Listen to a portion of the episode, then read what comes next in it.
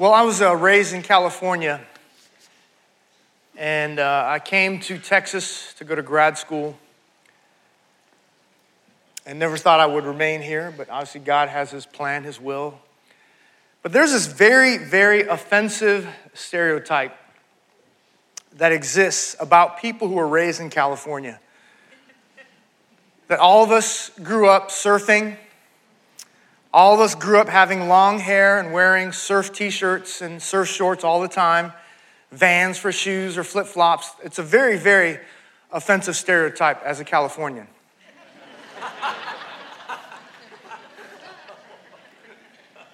so I did grow up surfing um, and with long hair and surf shorts and all that. Um, and here's the thing about surfing I, was not, I wouldn't call myself a surfer in high school and college. I surfed a little bit is as surfers, what we did, and this is the days before cell phones, that when we would go to the beach, we would listen to the AM radio, and on the radio, they would give the surf report. And what they would tell us on the surf report was where the waves were that day. So they would say, hey, at Pleasure Point, they've got these kind of waves, four foot waves. At this place, it's flat like glass. And they would give the surf report, and based on that report, my friends and I would go to where the waves were. So here's the thing about surfing we never go to a place that's totally flat and say, all right, now we're gonna make some waves, we're gonna create waves. We simply would go to where the waves already were and enjoy riding those waves. And in a very similar vein, when it comes to making disciples, that's true as well. We're not out trying to do the work of God and create the work of God. We simply are invited by God to participate in making disciples. God is at work always, all around us. God is at work at your work. God's at work in our communities. God is at work around the world. And so we're not called to make the work. God is simply saying, I just want you to participate in the work. And so when I say go, you go, not because I'm asking you to make work and make it happen, I'm asking you to participate in the work I'm already doing around the world. And today we're going to be in uh, Matthew 28 and a bunch of other passages as well. And we're going to look at this fact. Last week we looked at the fact that God has said to us, Jesus said, I've got all authority, I got this. And he says, I got your back, I'll be with you always. And in the middle, he says, so the command is to make disciples of Jesus of all ethnicities, to make committed students, committed students who follow a teacher, Jesus Christ, and are transformed by his teaching, who enjoy life on life. Just like Jesus walked for three and a half years with his disciples, God is calling us to, whether with random people or regular people, to walk with people and to invest and pour in the life of Jesus Christ and others. And that's what it means to make disciples. But in this passage, in verses 18 through 20, really 19 through 20, there are what's known as three participles, verbal nouns, that give us the how. So he told us what to do, make disciples. And over this week, next week, and the week after, he's going to tell us how to do it. He's going to tell us it's composed of going, baptizing, and teaching. Going, baptizing, and teaching. And today we're going to look at this aspect of going. And the word going there is very, uh, probably you may understand it. It's the same root word as the word porous that we would use in English. So if a piece of cloth is porous, it means water will go right through it, or air will go right through it. And it literally means just to, to go. When God says go, you just go. That's what it means. You don't need to really study the word. But it is a verbal noun, a participle. So we're going to look at two aspects of it today. The first part is this the word exists before the command to make disciples. All the other participles exist after the command. So, because it exists in the Greek before the command to make disciples, a lot of commentators and scholars say it carries what's known as, and write this down, the imperatival force. What does that mean? He says it com- takes the command. It's a command to actually go. And so the sermon today is entitled Going Means Not Staying. Going means not staying. So here's the first point here from Matthew 28. Because it carries the command force along with make disciples, go, comma, and make disciples. It's a command to go and make disciples. It's a command to leave where you are staying where you are, and now to go and look where God is at work, led by God, led by the Spirit, and say, God, where are you at work? And I want to join you in that work. And so it's go make disciples. And the first passage we're going to look at today is Acts chapter 8. Acts chapter 8, that I believe illustrates this concept of go make disciples. Go, make disciples. Acts chapter 8. If you have it, just turn there in your Bibles or your devices. Acts chapter 8. Acts chapter 8. So go, make disciples.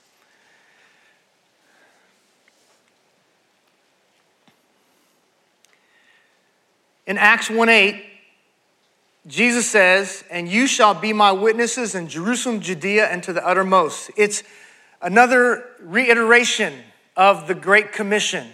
We'll read it in a couple weeks. So Jesus says, as he is now preparing to ascend to the Father, he says, Hey, before I go, hear my last words. He says, You're going to be my witnesses in Jerusalem, right here where we are right now. Also, Judea, and then even to the uttermost. And so he gives them the Great Commission there. So he says, it's not just a Jerusalem thing, it's not just a Jewish thing. I want you to go beyond Jerusalem and even further still. But here's something that gets in the way of all of us fulfilling the Great Commission. Here's something that gets in the way of all of us sharing the love of Jesus Christ with others and being on mission with God is comfort. So in Acts chapter 1, they receive, 1 8, they receive the commission reminder but in chapters 1, 2, 3, 4, 5, 6, and 7, for seven chapters, they still remain in Jerusalem. Jesus says, Judea and the uttermost. He's basically telling them to go. And yet they remain in Jerusalem. Why? Is because Jerusalem is comfortable and convenient. And if we're honest with ourselves, we don't just want the comfort and convenience package on our cars, we want the comfort and convenience package on our lives as well. Somebody say amen. And if you can't say amen, at least say ouch. You, you, we all know that. My wife and I just bought a bed uh, about six or seven months ago. We had a certain budget, and what do we have in that budget? We said, based on how much we want to spend, we want to get the most uncomfortable, rigid, hard bed that meets our budget. No, of course not. We said, here's our budget. We want the most comfortable bed that's going to provide a good night's sleep. So our culture says, hey, here's all these things comfort and convenience, your bed.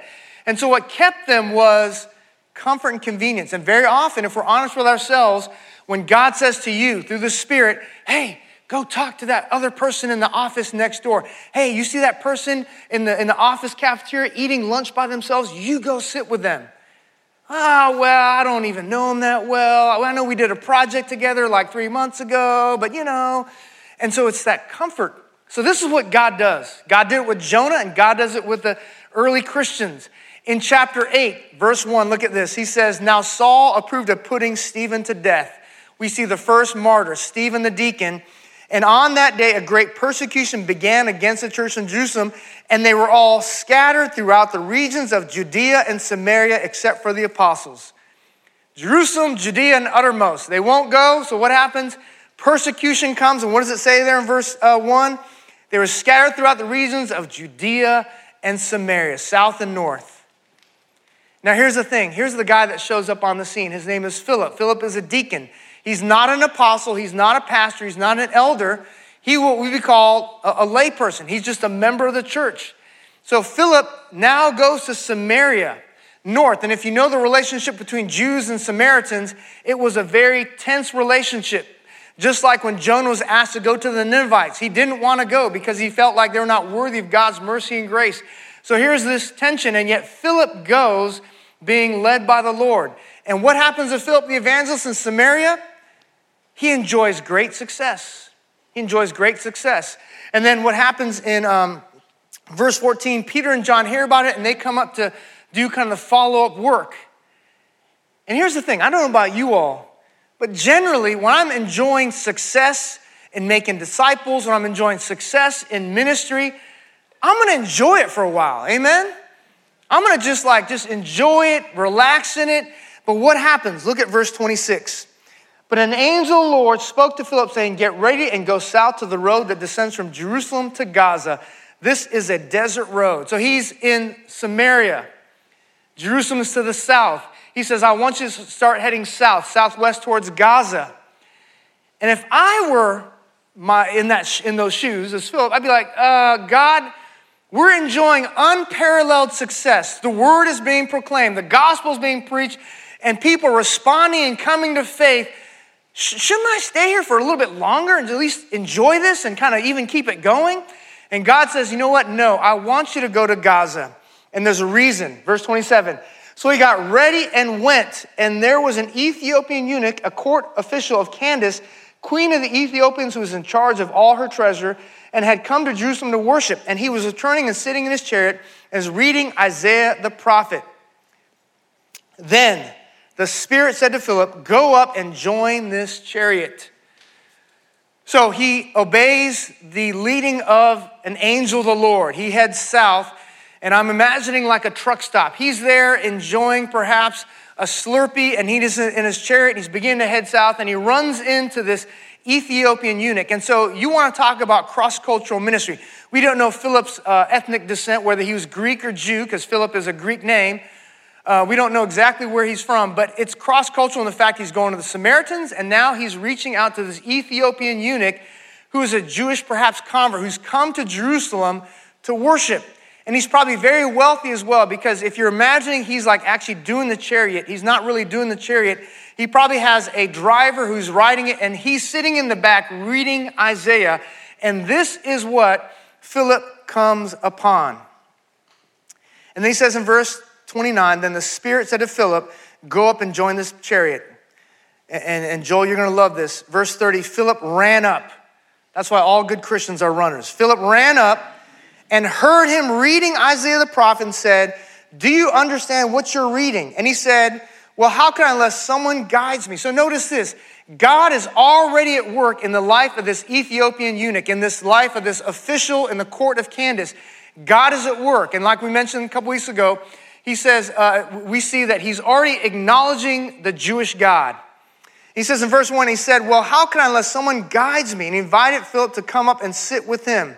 So he invites him to come up in the chariot. Now, the passage of scripture which he was reading was this He was led like a sheep to slaughter, like a lamb that is silent before its shearer, so he does not open his mouth. In humiliation, his justice was taken away. Who will describe his generation? For his life is taken away from the earth. Verse 34. The eunuch answered Philip and said, Please tell me, of whom does the prophet say of this? Of whom, himself or someone else? Verse 35. Then Philip opened his mouth and began from this scripture, he preached Jesus to him. You just put a pencil right there. He's reading, this Ethiopian eunuch is reading Isaiah 53. You can look at it later on. He's reading Isaiah 53. He doesn't understand it. God places Philip participating in this right at this moment. Verse 36 as they went along the road, they came to some water, and the eunuch said, Look, water, what prevents me from being baptized? And he ordered that the chariot stop, and they both went down into the water. Philip was well, and the eunuch, and he baptized him. So apparently, this Ethiopian eunuch, upon hearing that Isaiah 53 is talking about Jesus, places his faith in Jesus Christ, the Lord Jesus Christ, as his Savior. Now, in those days, if you were what's called a Jewish proselyte, if you became a Jew and you were not born a Jew, they understood this concept of baptism. So we don't know, perhaps that's where he understood this from, but he understood that I've made a decision internally, and now I want to make it public to everybody. And he sees this water, he says, What prevents me from being baptized? And he's baptized. So again, Philip simply, led by an angel of the Lord, even though he's enjoying great success in Samaria, he says, Go south towards Gaza on the road, on this desert road, meets this Ethiopian eunuch who just happens to be reading out loud from Isaiah 53. Spirit says, Go join him. And he's able to lead this person to Jesus Christ, this Ethiopian eunuch. And we know that he went back. And that's why the Ethiopian Orthodox Church is one of the oldest Christian denominations. He went back, and I'm sure, witnessed to others. Now look at verse 39. I love this verse. When they came up out of the water, and I don't understand how this happened. The Spirit of the Lord snatched Philip away, and the Ethiopian uh, and the eunuch no longer saw him, but went on his way rejoicing.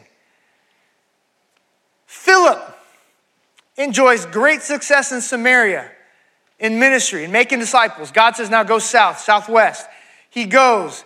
He leads a very wealthy, influential court official in Ethiopia to the Lord and before he could even rejoice and even take credit for it, because God is the one who's doing the work, the Holy Spirit snatches him away. And he goes even further to the west. And here's the thing, you all because it's God who's doing the work, and God who gets the uh, uh, credit and the glory, and He simply asks us to participate. That's how it should be. The credit and the glory should go to God, and God just snatches them away. And it says in the, later on the text, He's like literally shows up, and He's there in this next town. Um, where's Joel and the other pastors here? Stan's here. Stan will be preaching in a couple weeks. Have you ever had this? And I love when this happens. The ego doesn't like this, but the spirit loves this. I'll be talking to somebody here at Bayou City Fellowship. I talk to somebody, you know, I meet somebody and I'm talking, and they'll say something like this I once heard this pastor say this, and it changed my life. And inside, I'm saying to myself, I said that. but you know what? I rejoice in that because I'm thinking they have forgotten who the messenger is. They simply receive the message and remember the message that God gave them. We're simply the mailman. If you've ever been there, we've got an acceptance letter to college or to grad school, right? The, the mailman is simply the messenger, the conduit of the message. So it's God who gets the credit for this and the glory for this. So he says, Go, make disciples. So Philip leaves where he is, the great success in Samaria, and he obeys and he goes, and then the Spirit leads him to this Ethiopian eunuch who just happens to be reading because God is working in his heart, and he leads him to Jesus Christ. I was talking to a Christian oil and gas executive who has a heart for the Middle East.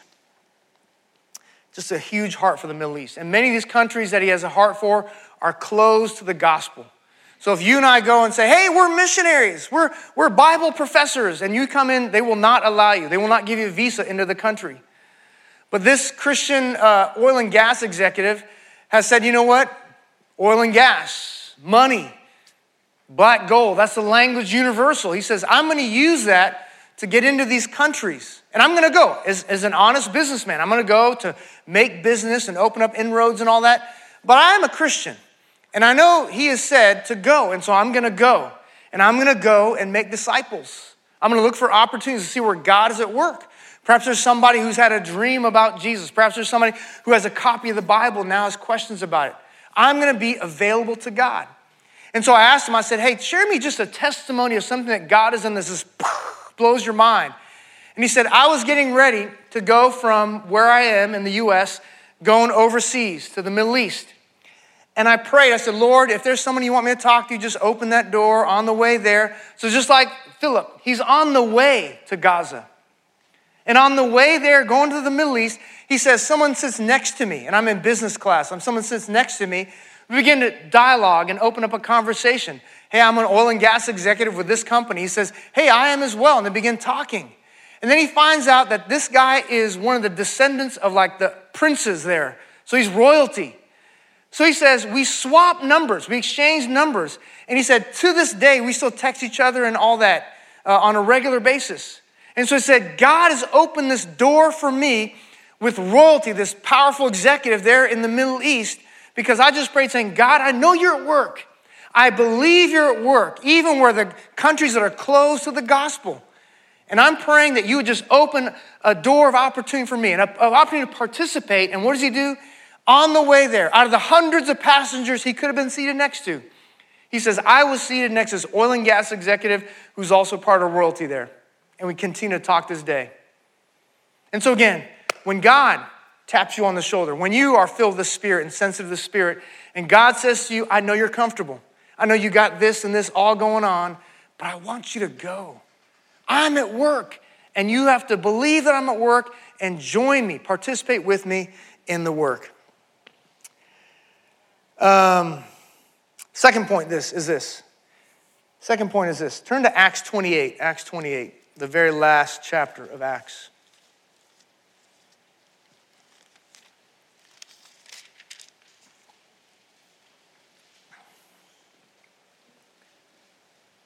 So, this participle, going, that carries the command force it occurs 15 times in the Gospels in Matthew, Mark, and Luke. It doesn't occur at all in John.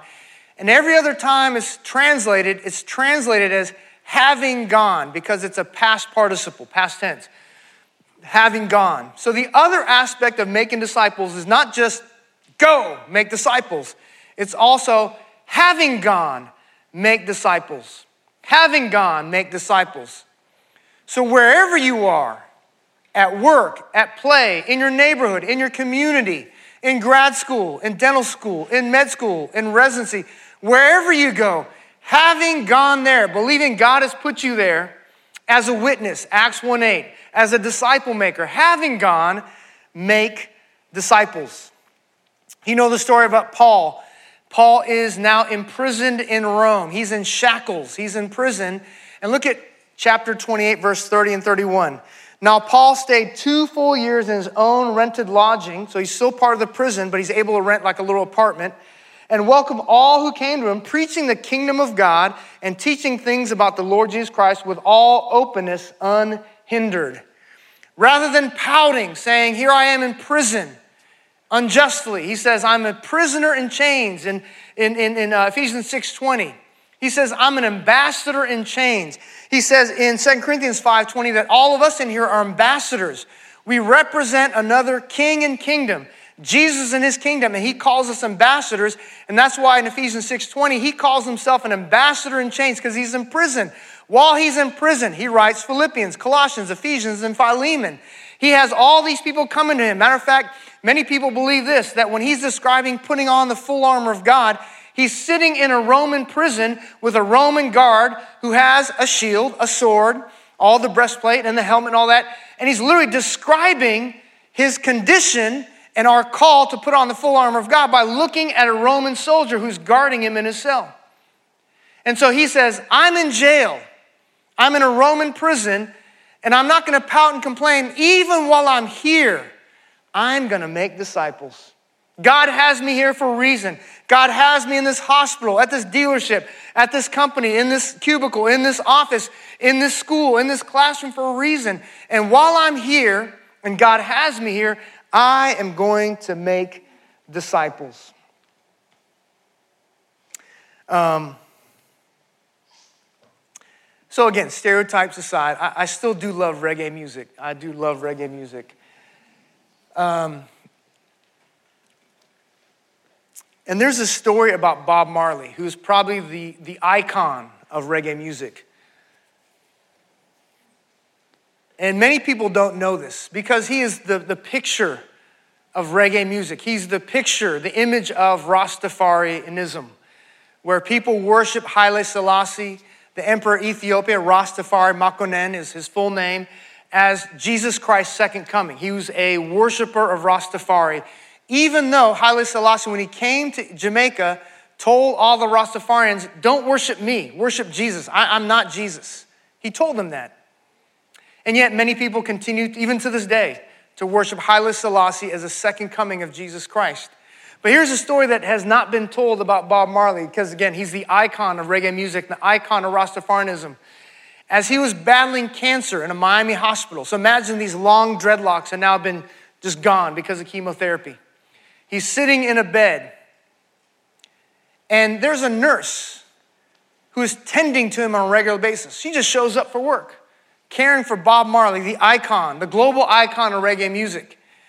And God gives her an opportunity to share the gospel with Bob Marley. And Bob Marley comes to faith in Jesus Christ. Not Rastafari, not the Emperor of Ethiopia, the real Jesus Christ, comes to faith in Jesus Christ. And even his wife and others who witnessed his last and dying breaths said that Bob Marley, upon his death, didn't cry out for Haile Selassie, didn't cry out for Rastafari. He cried out for Jesus Christ. Jesus, come help me, is what he cried out. And here's the other reason why we know he trusted Christ because today, He's buried in an Ethiopian Orthodox grave, and only believers are permitted to be buried in the Ethiopian Orthodox Church. And so here's a nurse who's just changing bedpans, who's just changing IVs, who's just bringing meals, just doing checks and temperature checks and everything, who probably was showing up, but she was a witness. She was a disciple maker and saw this man, even though he was world renowned, as an opportunity to share the love of Jesus Christ. And here's the thing just like Philip, We don't even know her name. But God does. So the second point is having gone, make disciples. Because the 14 other times it's used in the New Testament in the Gospels, Matthew, Mark, and Luke, it's having gone somewhere, having done this. He says, now make disciples. Now, here's a question uh, that I came up with. Last week we looked at what we do, make disciples. We looked at why, love God, love neighbor, for the glory of God. But the question I did not answer last week is this why not?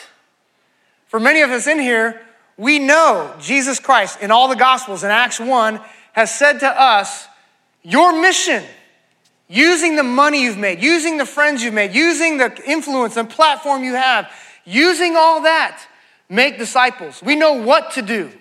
We may even know why to do it because we love God, love neighbor, because we're all about the glory of God. We may even know how to do it. We're going to learn more. So it's you go when the Spirit says go, when God says go, and God opens the door, you go. Or because you've gone, you make disciples. We, we know how now, even.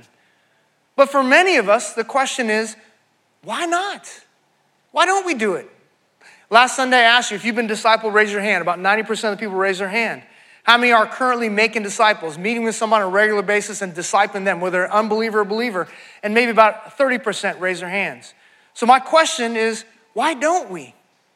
And here's what I came up with. Here's what I believe the Lord laid on my heart is Isaiah chapter 6. So turn there in the Old Testament. Last scripture we're going to look at today. Isaiah 6. This is known as the commissioning of Isaiah. The commissioning of Isaiah.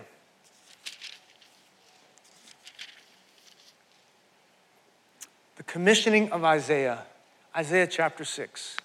Why don't we make disciples? If we know what we're supposed to do, even why, even partly how, why don't we?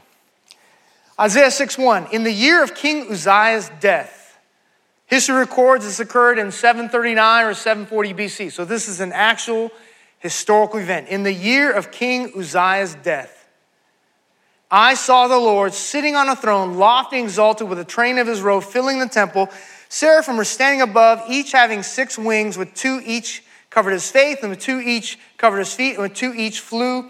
And one called out to another and said, Holy, holy, holy is the Lord of uh, is the Lord of armies. The whole earth is full of his glory. Verse 4 And the foundations of the thresholds trembled at the voice of him who called out, while the temple was filling with smoke. So here's this picture. He says, in the history of Israel, Judah specifically, he says, Uzziah was a king who brought restoration and reform. 52 years. Many looked at him saying, maybe this is the king that's going to finally get us back on track with the Lord. Now, he started well, midpoint well, he didn't end very well, but they thought, maybe this is our hope. Maybe this is a guy that we can count on. What happens? He dies. And what does God do in that? He says to Isaiah and to us, He says, Whoever it is that you've placed your hope in, whoever it is that you've said, This is the one that's going to deliver us, be it a political figure, a ministry figure, a, a religious leader, whoever that is, often what God has to do is remove that person so that God can show us and that we can experience the glory of God. That God is our true king, that God is really our, our pastor. Someone significant in our lives, God has to remove to take that bit of hope and trust out, security out, to say, You can still trust me. You can still look to me. You can still count on me. And what happens Isaiah is this He's given a picture of the temple in Jerusalem. And I believe this uh, John 12 41 says that Isaiah saw Jesus in his glory. Isaiah, uh, John 12 41. So I believe what he's seeing is Jesus seated on his throne. And it's this picture of holiness and glory. And I can't see it exactly how it looks, but seraphim, the burning ones, these angels with six wings, two to cover their eyes, two to cover their feet, and two to fly with, are having almost like, if you remember high school football, like a chant off, like two sides of the stadium. and they're exclaiming and proclaiming the glory and holiness of God. And he says there in verse 4 it is so loud that the temple is shaking. Can you imagine a basketball court or football stadium where the crowd is so loud in adoration and adulation that everything is shaking? He says that's what the angels are doing. They're saying God is set apart, set apart, set apart. They're emphasizing how God is set apart and unique. He is not like us. Yo, though we are made in the image of God and though we're a little lower than God's, don't get it twisted. We're not God. He is unique and set apart all by himself. And he says this, and the whole earth is full of his glory. From the suburbs to the city, from the hood to the ranch to the ranches, he says, God's glory fills the earth. And for those of you who are saying, what does that mean? Just think about this way. The glory, that word glory, the Hebrew word, the root word is kabed, which means to be weighty. And we use it this way like if your boss comes in tomorrow and he begins to throw his weight around, he's telling you, I'm this important. I make the decisions around here. I get to throw my weight around. That's what he's talking about. God is weighty, God is important, God is famous. And look at what his reaction is. And I pray that this is our reaction as well when we experience the majesty and glory and splendor and importance of God. Verse 5 Then I said, Woe to me, for I am ruined, torn apart, because I am a man of unclean lips, and I live among a people of unclean lips. For my eyes have seen the King, the Lord of armies. He's seen Jesus, the pre incarnate Jesus. The one of the, then one of the seraphim flew to me with a burning coal in his hand, which is, he had taken from the altar, the brazen altar there in the temple, with tongs. He touched my mouth with it and said, Behold, this has touched your lips, your guilt is taken away, and atonement is made for your sins.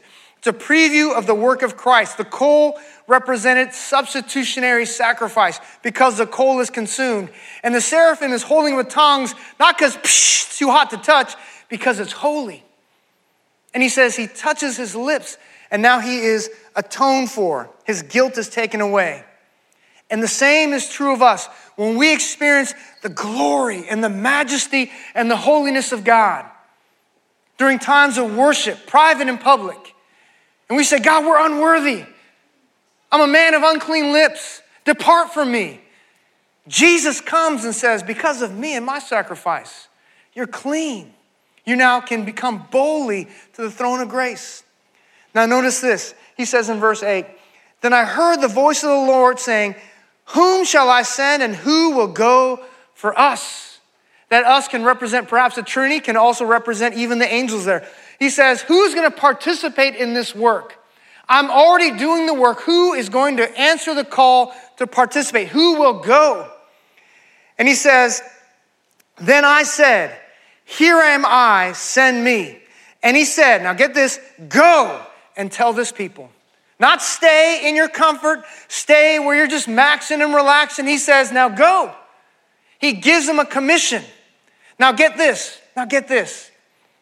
Often when we think God says go and God's at work, we think if we go like Philip the evangelist, Philip the deacon, we're gonna enjoy great success. This is what God tells Isaiah there in the rest of chapter six. He says, You are gonna go and proclaim what I tell you to proclaim and you're not going to have success. The people are not going to respond in obedience and faith. I don't know about you, that frustrates me. I was asked by a staff member, he says, You know, often like you recite these things and you have these things in your sermon, and then you always say, I was expecting a little bit more response to this, right? As preachers and pastors and proclaimers, when we proclaim what God has given us, we expect a response of obedience, of saying, Here I am, Lord, send me. And yet, God tells Isaiah, You go, you go. And here's what's going to happen no response, but you go. And Isaiah says, I'll go, I'll go.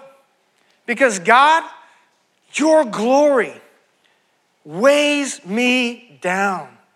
My heart is consumed by your glory, by your importance, and by your fame. My heart is consumed by your kingdom. My heart is consumed by your love for me. And because of that, when you say go, you ain't gotta ask me twice, God. I'll go.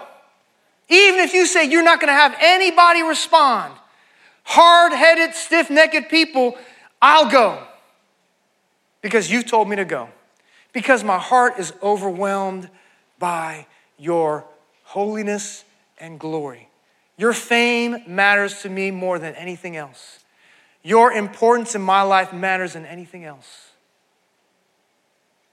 And that's my prayer is that every Sunday you come here to gather publicly, that as our worship team leads in worship, as a call to worship is given, we ask you to stand for the reading of scripture, as the word is proclaimed, you would experience glory.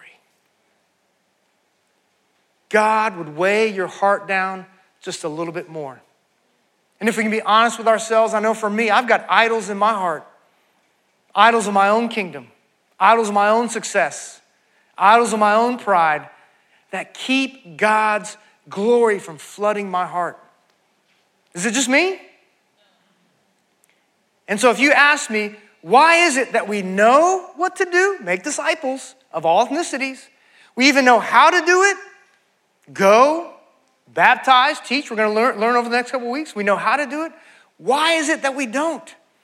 Is because our hearts, our lives are not weighed down with the most amazing relationship with the God of the universe, Lord of heaven's armies, is the most important thing. Last Sunday, uh, after the 11 o'clock, I was just sitting outside. I was walking out and I sat down outside. There was a couple that I met here very early on when I got here. Haven't talked to them in a while. And I said, Hey, what's going on? How y'all doing?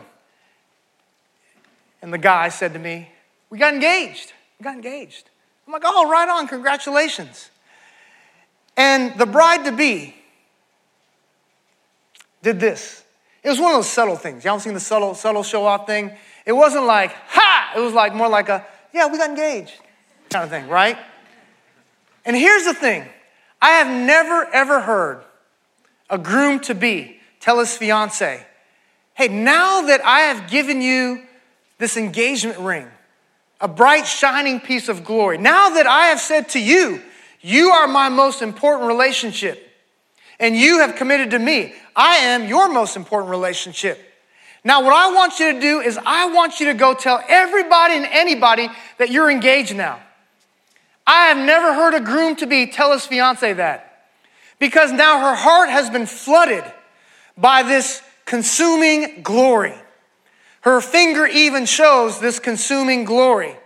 That now she looks for opportunities to go and tell people about, ha, ha, ha.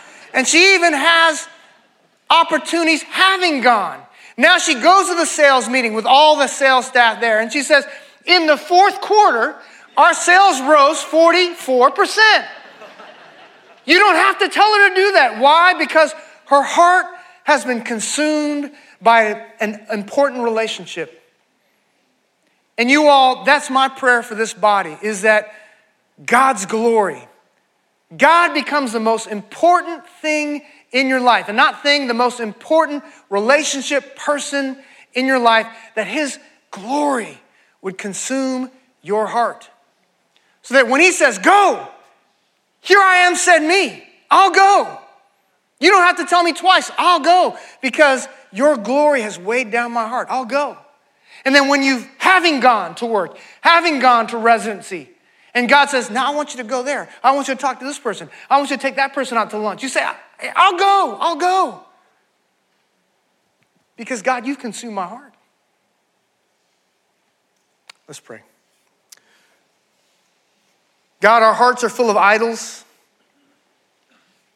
the idols of success, the idols of significance, the idols of pleasure and comfort. We've built up our own kingdoms. God, would you forgive us? Remove those idols.